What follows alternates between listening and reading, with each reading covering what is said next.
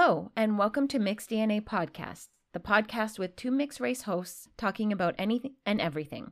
Each week, we pick a topic, do some research, throw in our own thoughts and opinions, and put everything together here to share with all of you. I'm Vanessa. And I'm Melissa.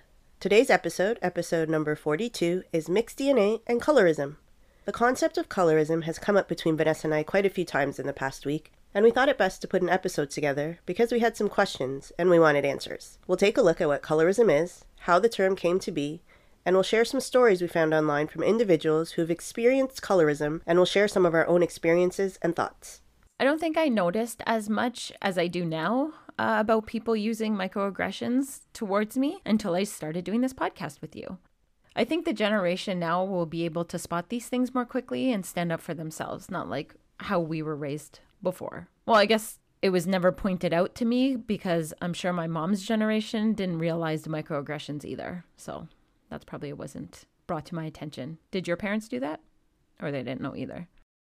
I don't think they necessarily brought the term microaggression to me or explained what it is or not even what it is, but how it works, even if the word microaggression wasn't used. So I'm going to say a big resounding no.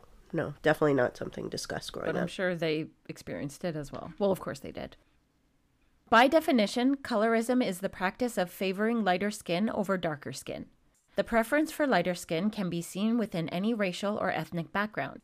Many people, including ourselves, before we started researching this episode, thought this was a term exclusively used for black people. We weren't sure if the term carried over to other skin colors or ethnicities. And the term does, in fact, transfer over, so that's very important to note because colorism is rooted in racism. And obviously, that's an issue for all races. Colleen Campbell, a PhD candidate in sociology and African studies at Princeton, noted that when we collectively think of racism, we generally think of anti black institutional processes that entrench whiteness at the top of social hierarchy. Further, the preference of lighter skin is a result of slavery. And since the times of slavery, there are many methods in which people have used and continue to use to determine someone's value to society. During times of enslavement of black people, those with lighter skin tones generally received preferential treatment. This was usually seen with mixed race children who had one enslaved parent and another who was a master or an owner. People's logic for the preferential treatment of black people with lighter skin was that their features were more quote unquote European, which was of closer proximity to whiteness. With this train of thinking, this is where we see the one drop rule unfortunately come to light, where for so many, it didn't even matter if your skin was lighter. If you had even one ancestor that was black, you were black.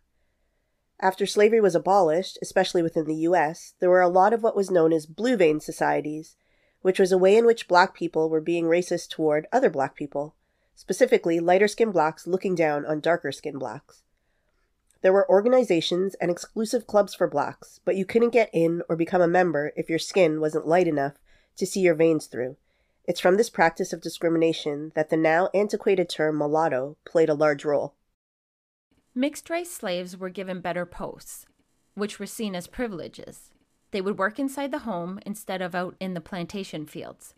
They would be gifted discarded clothing and items from their white masters and their families. In doing this, the white master class had sort of entranced these enslaved people into siding with them instead of against them, because they were treated a smidgen better than the darker skinned enslaved people. This created even more of a hierarchical chain, with whites at the top, mixed light skinned blacks in the middle, and the darker skinned enslaved people at the bottom. From early days of slavery, those working outside, their skin would obviously be darker from working in the sun than those that had the opportunity to work indoors. In many African nations, even today, there is still a lot of bias and blatant preferential treatment for fairer skinned citizens. This is seen a lot in Southeast Asia as well, and we'll take a look at these practices and racial injustices of both these areas a little later on in today's episode. Back to those blue vein societies we mentioned. They were formed by African Americans whose skin was light enough that for the most part they could pass for white. There was the blue vein test we mentioned, but there was also the paper bag test, in which one skin was compared to a paper bag. If your skin was the same shade or color of the bag or lighter than the bag, you could gain membership to the society. If not, you were out of luck. Wait, question. Is it the same the same color paper bags as now? I would assume so. Or maybe they're a little bit different, but Similar, I guess. probably. While in today's society we use the word mixed, among others, to describe someone who is half black, half white, back then the term was mulatto. This antiquated ethnic term originated from the Spanish word mulatto, which comes from the word mula, meaning mule, basically describing mixed race people as the offspring of a horse and a donkey, which is clearly offensive and outdated, which is why it's basically been dropped from mainstream vernacular, and preferred terms like mixed, biracial, multiracial, or multi ethnic are used in its place. In Seaford Town, where my mom grew up, there were a lot of Germans. Well, the what she called the town was Germantown because she was the only brown skinned child. She was called mulatto while growing up. Um, I think back then it wasn't seen as nice as it is now. I mean, not that it's nice, but I think back then it was far meaner than it has been around this time because it's it was a lot in songs, mulatta, used as um what's it called? As a compliment. From Very Well Minds, we learned that colorism is a global concept, a global social construct that exists in many groups, like we mentioned with different African nations as well as Southeast Asian nations. We can see colorism not only with blacks, but with Asian communities, Middle Eastern communities, and Latinx communities too. The concept manifests both interpersonally and systematically, as well as intraracially and interracially. The concept, and more so practices that involve colorism thought processes, can be crippling for darker skinned individuals who see themselves come from poorer neighborhoods with less funding for education, healthcare, and community outreach. A lack of essential service for assistance and well being affects people's well being both mentally and physically. I think I prefer, though, being called mulatta over being called a mutt. I hate that so much. It makes me feel like a dog. Well, it is a dog. Have you been called a mutt before? No, Oh, not that I recall I've ever been called a mutt. You have? oh my God. Yes, I have. Yeah, I said I would say something like, "They're like, oh, what's your background?" And I would say I'm mixed, and they're like, "Oh, like a mutt." Like, um, no, not like a mutt. Yeah, I, I never, I never said anything back because that what do you, what do you say to that? I don't know. There's an old children's rhyme that sums up colorism, in North America mostly, I suppose. I don't remember it with this exact wording as I found on ThoughtCo, which is the one I'll share with you, but I do remember rhymes of this nature from growing up. Uh, so to share, if you're black, stay back. If you're brown, stick around. If you're yellow, you're mellow. If you're white, you're all right. And this is a children's rhyme. From play early on, we're conditioned to push the narratives of colorism, and thus we unfortunately grow up conditioned to believe and feel certain ways about different types of people based on the color of their skin. Colorism needs to be fought with the same urgency as racism does. It's an obvious problem that we can see in modern day society. Disadvantages of colorism in society today can be seen in lower incomes, lower marriage rates, longer prison terms, and fewer job prospects. You can find the results of many studies online in which children were shown pictures of different people or given dolls of different skin tones and asked which were prettier or smart, and almost all children, dark skin, light skin, white, etc., attribute negative characteristics to those with the darker skin tones. We, as humans, are a visual species, which is why skin color will always matter. People should always try to remember as well, if possible, that over thousands of years, our skin color has adapted to where we are on Earth and have settled. Just a fact. Even if you yourself don't see color as a hindrance, the effects and discrimination people project and how people feel on these issues will always be around, and so will racism. Race matters, and so does color, but they don't necessarily go hand in hand. Nobody can hide their skin color, it's an irrefutable visual fact, whereas race is a constructed thought process. Your skin is your skin, but how you identify is totally up to each individual. When you're filling out some sort of census form, the general racial categories are black, white, native Indian, and Asian. A lot of the time, Latin or Latinx isn't even an option. But what about all the people that can't only check one box? Like Melissa and I, we're subjected to other, and I really hate other. It makes me feel like I am nothing, you know, just over in the pile of things that people don't understand. I don't know about you, but I don't want to be known as another. This is where discussions on race and colorism have to be more nuanced and there has to be more to life than just black and white. The term colorism is believed to have been coined by author and activist Alice Walker in an essay that appeared in her 1983 book In Search of Our Mother's Gardens. Walker defined colorism as prejudicial or preferential treatment of same race people based solely on their color. At the time, the early 80s, light skin preference had been common practice in the black community for generations, but here, Walker gave it a name, condemning it as evil, and noting that in order for African Americans to progress as a collective people, it needed to stop. Unfortunately, here we are, almost 30 years later, and colorism is all around us, and it's still very prevalent in black on black racism. It seems like it's always going to be here. Last year, Allure put together a project called the Melanin Edit, in which they explored the different facets of a melanin rich life. Through shared stories and experiences, readers like ourselves could hear firsthand stories of being born black. It's a blessing and it's also a burden. One of the stories we wanted to share is from Zeba Blay, a culture and c- film critic from Ghana. For all intended purposes of today's episode, yes, she is dark skinned black woman. Is as follows. I'll summarize, but we will, of course, share the full piece on our social accounts this week.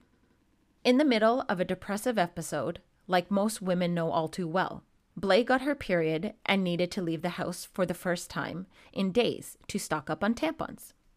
She didn't feel that great nor was she looking her best, but she needed to get to the store. She threw on some track pants and a hoodie, and with her hair a mess, she put a hood over her head and headed to her local pharmacy. Since it was her first time outside in days, she was taking it all in and leisurely strolling around the store picking up what she needed, plus a couple of other items. She paid for her items and was making her way to the exit when the store manager, a lighter skinned black woman, stopped her and asked to see what's in her bag if she had anything in her pockets and told her to remove her hood. Blay was shocked and was in such shock that she complied and even kept her mouth shut. She did, however, return the products and left the store, never to return again. I find it very sad that sometimes the visual descriptions of criminals or bad people can be confused with those wearing the same clothing or with similar facial features. I don't know. Uh, that's a really hard situation. Maybe the manager experienced someone the same in her store that was actually stealing. I don't know. But she can't think that every interaction is with a thief. You also just can't accuse someone without proof, but such is life. Allure's Melanin Edit had two other stories I wanted to share, but I'm going to lump them together because the message I garnered from the two stories is similar. Both the stories I'm going to paraphrase for you have to do with little girls, little black girls, innocent children thinking and realizing too young that society judges them based on their skin tone. Michaela Angela Davis, a writer, producer, and image activist, moved to Washington, D.C. with her family in the second grade. She was asked by another student on her first day of school if she was albino or just light skinned. Little Michaela didn't know what either meant, which to me is totally okay and understandable for a second grader. Little Michaela looked up the word albino in the dictionary that day and was crushed, and from that day forward she began to worry that her light pigmentation was a medical condition. She began to worry that her melanin was missing. And until she was old and wise and experienced enough to realize she was beautiful the way she was, she always wished deep down that she could be a dark skinned beauty. The second story from Ate Jewel, a journalist, producer, and director, is about her love of MGM musicals at a young age. She looks back at the subliminal messages from those movies. There was nobody like her black, dark skinned, full lips, a round, black body with 4C coiled hair. She never saw versions of herself in the movies she loved and watched growing up.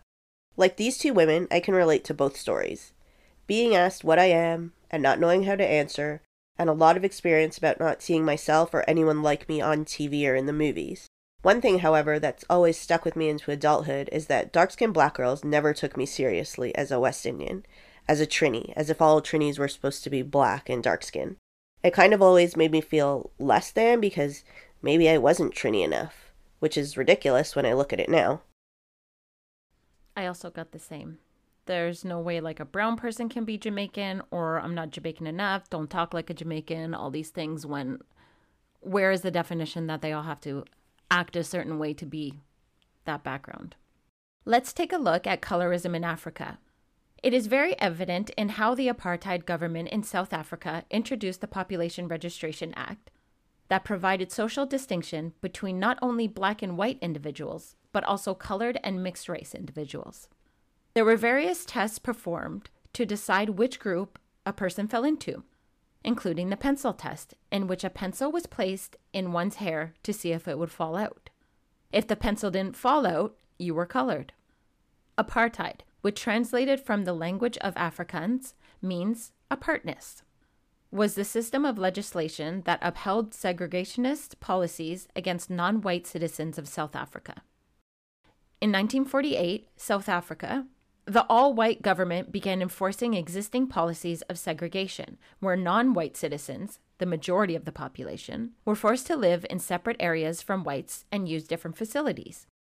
Blacks and whites could not marry, and black people had to carry passbooks with them at all times. Black people were also prohibited from entering urban areas unless it was for work, and they were not allowed to set up their businesses in white areas. Contact between the two groups was limited, as everything from hospitals to beaches were segregated. Education for non white citizens was also restricted. Despite opposition to apartheid within and outside the country, the laws remained in effect for approximately 50 years. In 1991, the government of President F.W. de Klerk began to repeal most of the legislation that formed apartheid, and de Klerk, alongside with Nelson Mandela, would create a new constitution for South Africa. In the 1950s, the African National Congress, the country's oldest black political party, initiated a mass mobilization against racial laws called the Defiance Campaign. Black workers boycotted white businesses, they went on strike, and they staged nonviolent protests. In 1960, South African police killed 69 peaceful protesters in what is now known as the Sharpeville Massacre. This caused nationwide dissent and a wave of strikes across the nation. The government declared a state of emergency, but that didn't stop 30,000 protesters from marching from Langa into Cape Town to demand the release of black leaders who had been arrested after the Sharpeville massacre. The state of emergency made way for even more apartheid laws to be enacted and put into place. Nelson Mandela helped organize a paramilitary subgroup of the African National Congress who realized the ineffectiveness of nonviolent protests, and they embraced armed resistance instead. Mandela was arrested for treason in 1961 and was sentenced to life in prison for charges of sabotage in 1964. Resistance grew, especially among young people, and in June 1976, 10,000 black school children marched in protest against a new law that forced them to learn Afrikaans in school. In response, the police massacred over 100 protesters, and chaos broke out in what is now known as the Soweto Uprising. In 1989, President P.W. Botha finally resigned, and when de Klerk stepped in, things finally began to change, and Mandela was released from prison. In 1994, Mandela became president of South Africa, and South Africa finally adopted its new constitution that was not ruled by racial discrimination. Too often, racism is seen as a social phenomenon that happens to black people, but it happens through black people as well. Black and white people receive the same narratives and images via the media, and these help perpetuate stereotypes like black criminality. Bias becomes ingrained in each and every one of us, whether we want it to or not, or whether or not we believe it does. Project Implicit is a non-profit organization and international collaborative of researchers who are interested in implicit social cognition. Their mission is to educate the public about bias and to provide a virtual laboratory for collecting data on the internet. They produce high impact research that forms the basis of our scientific knowledge about bias and disparities. We'll post a link to their website on our social accounts this week as well. But if you can't wait until then, search Project Implicit via Google and you'll find the link very easily through Through IAT, implicit association tests, your attitudes and beliefs can be measured. Basically, it measures attitudes and beliefs that people may be unwilling or unable to report about themselves. It can show you an implicit attitude you maybe didn't even realize you had. Project Implicit tests many things like race, sexuality, religion, skin tone, age, etc. Vanessa and I each took the race tests and the skin color tests. And apparently, I am a racist. I mean, that's not what the result comes out and says, but that's how I feel now after reading the result. I received a slight preference of European American over African American, and for skin tone, I have a strong automatic preference for light skin over dark. And now I hate myself. Please don't hate yourself. You are not racist. I don't think you are. Well, I know you aren't. Uh, but to be fair, the test does try to confuse your eyes and the word placement, how it switches back and forth. So it may not be that accurate because you are very far from racist, like I said. I, I think it trips you up maybe to be racist. Hmm. No, but I don't I don't think it's necessarily telling you you are racist. Race. Yeah. It's just like I don't know the logic in it. Like I'd have to do more research on it like how the test how you choose what the test throws at you and whatever the logic is between it, but I don't know. Um, I am what I did not know that I am. That's true. I am what I knew I was, but not the skin tone one. So when I did the race test, I was neutral. Like I didn't like or dislike African Americans or Europeans, uh, European Americans any differently. Um, and on the skin tone one, it said I was slightly towards lighter skin. But I feel like I messed up a couple times pressing on the words. But it's like like you said earlier, you know, black is black criminality. So it would show bad or word bad. Well, I guess everybody can do it, but I feel like the way it does it is supposed to trip you up. Or subconsciously that's what you put. So I don't know. The article I learned about this test from was written for The Atlantic by a Mr. Theodore R. Johnson, who is black, and he got the same race result I did at first. Slight preference for European American over African American. In his article, which we'll share in our social accounts this week, he said it took him four tries at the test before he got a neutral result. Maybe if I did it more than once, my result would change. I didn't have time to do it more than once because I don't have time to do many things, but unfortunately, I actually feel like your first attempt, though, would be more honest because you would learn the ways of the test better each time you go, as you would with any kind of test, right? Yeah, and then you could Yeah, which I guess would Manipulate it, I guess? your results. So I would urge all of the listeners, all of all 10 to 15 of you, to please try out the test, any of them, and you may be surprised by the results, like I was. In keeping with the topic of skin color, light or dark, let's take a look at the beauty industry and its role on skin color prejudices and stereotypes. Nowadays, it is very easy to set up an appointment, pay your money, and restore the lost glow from your skin tone. There's everything from laser treatments to chemical peels to bleaching. Whitening treatments in Canada range from approximately $200 a session and upward depending on the area of the body you are working on. Skin lightening treatments aim to reduce melanin content in your skin. For some reason, this can be necessary in the treatment of dark spots that can be caused by melasma or harmful sun damage. But for others, treatments such as this are purely for aesthetics. In India, this is a multi billion dollar industry, as many seek whiter and lighter shades of brown skin. There are many products on the market offering darker skinned Indians a lighter, fair, better version of themselves. There has been a lot of controversy surrounding fairness products that many are calling racist, including actor Abhay Deol. He blasts his Bollywood peers for endorsing fairness brands and urges them to use their platforms to do something more meaningful. The industry is constantly on the rise and includes products like creams, face washes, deodorants, and even vaginal whitener. Well-known companies like Unilever, Procter & Gamble, Nivea, and Garnier make these kinds of products, even though many contain harmful bleaching ingredients.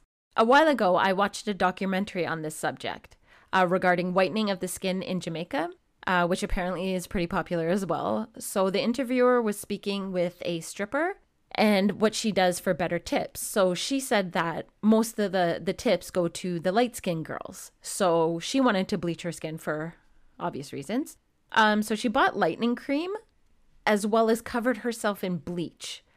So similar or the same, I think, to the bleach we put on our hair, so that thick consistency. And after she covered her body in this bleach, she's uh, applied saran wrap to her body because apparently the heat makes uh, the whitening come faster. It was very, very messed up and sad to watch her try to rationalize what she's doing and make it seem like it makes sense. Like it just seemed that she really disliked her skin, her skin color. That's all it seemed like, you know. And she wasn't that well off, so I mean, I guess you do what you have to to make money, but it was it was such a shame. I haven't read or watched anything about it being a trend within the Caribbean. I mean, I did a lot of research for this um, for this particular episode, and a lot of things that come up have to do with like Africa or Southeast Asia. But definitely, I can see how it would be a concerning issue in the Caribbean for sure. I mean, it's a problem over here, so most likely a problem everywhere. Well, yeah, and everybody being mixed there, you know, like like it's been put in their heads, so they may be prettier or you know, sexier and getting more attention, when it's probably not even the like the case, but maybe you feel that way, like because it's already ingrained in you. So you're like, I, I'm very dark, so nobody's ever gonna like me, kind of thing. In a country like India, where arranged marriages are still normal practice, matrimonial advertisements describe a woman's complexion, with darker skinned women often paying a much higher dowry. Bullying and taunting of dark skinned women is very common, and dark skinned actors in Bollywood complain of fewer roles. We can blame the big companies for making products like this accessible. But when there is demand, you can't expect businesses to not want to cater for profit. That is, of course, their end goal. Like we discussed with slavery practices in North America, the obsession with fair skin in the East also comes from a deep seated cultural bias that equates being fair with being superior. The World Health Organization has banned active ingredients, hydroquinone, and mercury from products, but companies have found ways to work around that because India isn't the only country and the lighter skin game is the better game. You can find similar products for sale in Southeast Asia, the Middle East, and parts of Africa although India, with its huge population, is definitely the biggest market. I didn't realize they put merc- mercury in it. Like rubbing poison all over your skin. It's insane. Ivory Coast and Ghana have also banned cosmetics containing hydroquinone, which is a cancer causing chemical. Similar bans also exist in Japan, South Africa, and the EU. In 2017, Nivea pulled an ad with the tagline, White is Purity, after receiving a ton of obvious backlash as racist. In a story we found on CNN, Soma Banik was 14 years old when a neighbor told her mother how their child was benefiting from being lighter skinned by using a new cream. Betamethasone, a steroid cream that on this side of the world is available only by prescription. Banik's mother wanted her to have the best possible prospects in a country where lighter skin is more desirable.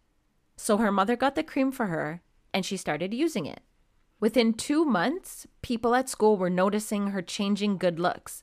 But shortly after her highs, she started to feel a burning sensation when she was outside in the sunshine and had forgotten to apply the cream.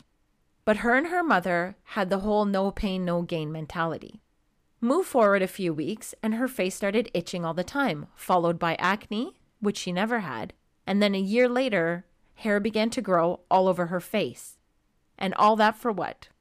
I don't know. How dare her mother do that to her beautiful child instead of instead of teaching her child, you know, a better lesson. Banik symptoms, as noted by dermatologists, itching, acne, and hirsutism, hair on your face, are signs of topical steroid damage caused by excessive or prolonged use of steroid creams. These types of creams can help medically with certain conditions, but they are only supposed to be used for short durations. The desire for hypopigmentation, lighter skin, leads many women to this type of cream, and it fuels a dependency. Once the skin is dependent on the cream, it's difficult for a person to stop using it. When you stop, you break out or you get a rash or redness, so people continue, which leads to longer term effects that are harder to treat. It took Banik six years for her face to be weaned off the topical cream.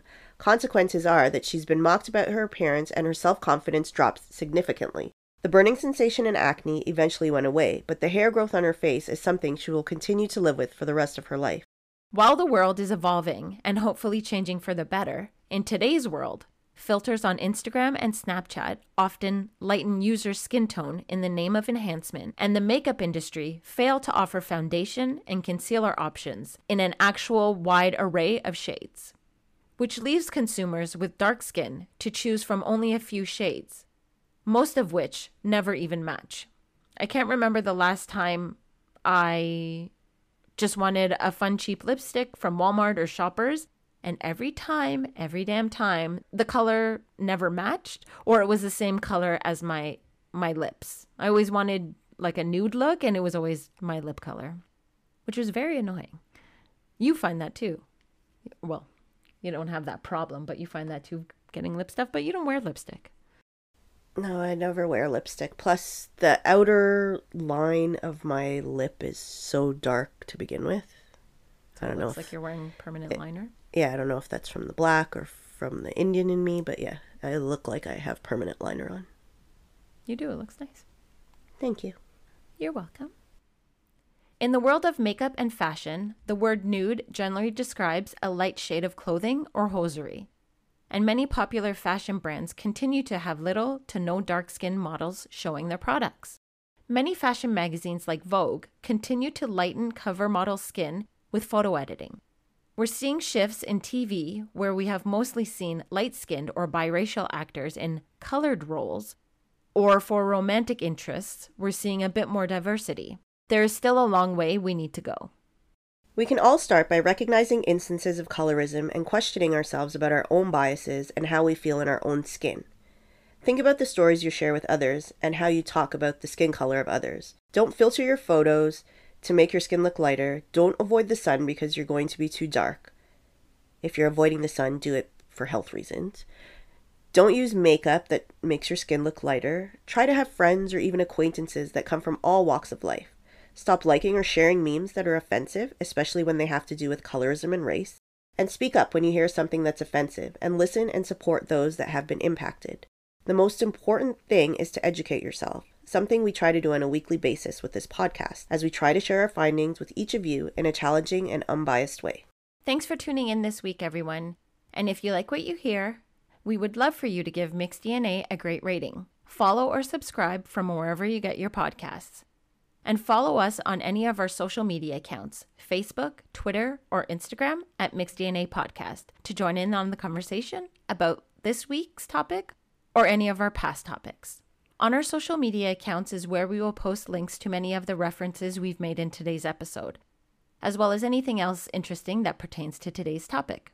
Until next time, everyone, thanks again. Bye. Bye bye.